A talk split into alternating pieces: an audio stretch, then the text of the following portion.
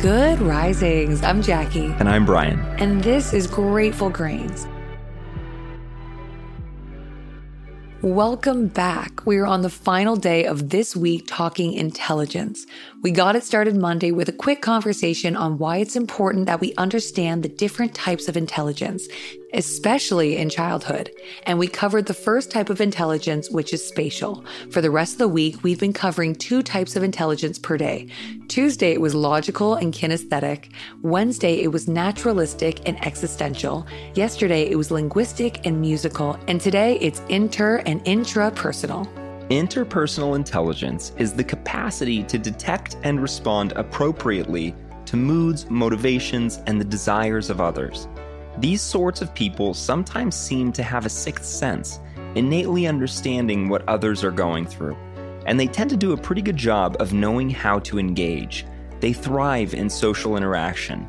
They're gifted in establishing rapport with strangers, and they make friends easily.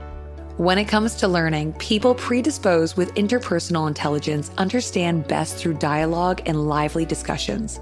They tend to be enthusiastic, they're highly empathetic, and good at seeing issues from other perspectives. So people tend to seek them out for advice, help, and comfort which is why they make fantastic counselors, diplomats, politicians, sales agents, social workers, and supervisors. Right. So, where interpersonal knowledge is our connection and understanding of people beyond ourselves, intrapersonal knowledge is the connection and understanding of everything within ourselves. It's the capacity to be self aware and in tune with our own feelings, values, beliefs, and thinking processes. It's not just the appreciation of the self, but also of the human condition. It's often evident in psychologists, spiritual leaders, and philosophers. Early on in life, people predisposed to interpersonal intelligence might be particularly shy, daydream a lot, or spend a lot of time in independent play or quiet introspection as they get acquainted with their moods, emotions, and how the world at large affects them. This is yet another great example of how better understanding the purpose behind a child's behavior helps us properly nurture them rather than reprimanding them for not being exactly like everyone else. When we can see that their quiet demeanor is actually potentially a sign of their superpowers, their ability to sense and discern, we might do a better job of engaging with them in a way that allows us to take part in that journey. 100%. Meanwhile, we can help them understand what they're experiencing, what this type of intelligence means about them, and how it makes them different and thus powerful. One thing we'd like to reiterate before wrapping up this week most people have most types of intelligence on some level. It's in understanding our most prominent types of intelligence and how they interact where we might find our true calling. If it serves you, there are many online tests to help you discern what types of intelligence you wield.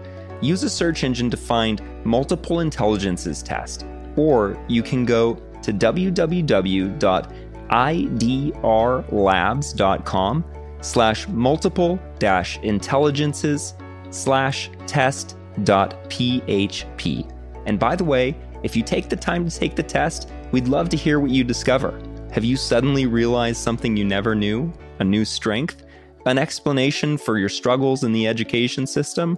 Or perhaps something you're meant to be doing? Let us know.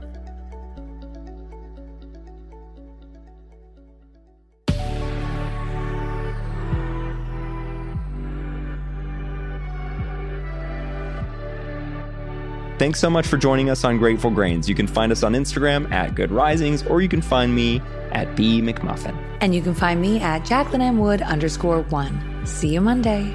Until then, remember, a better tomorrow starts with today.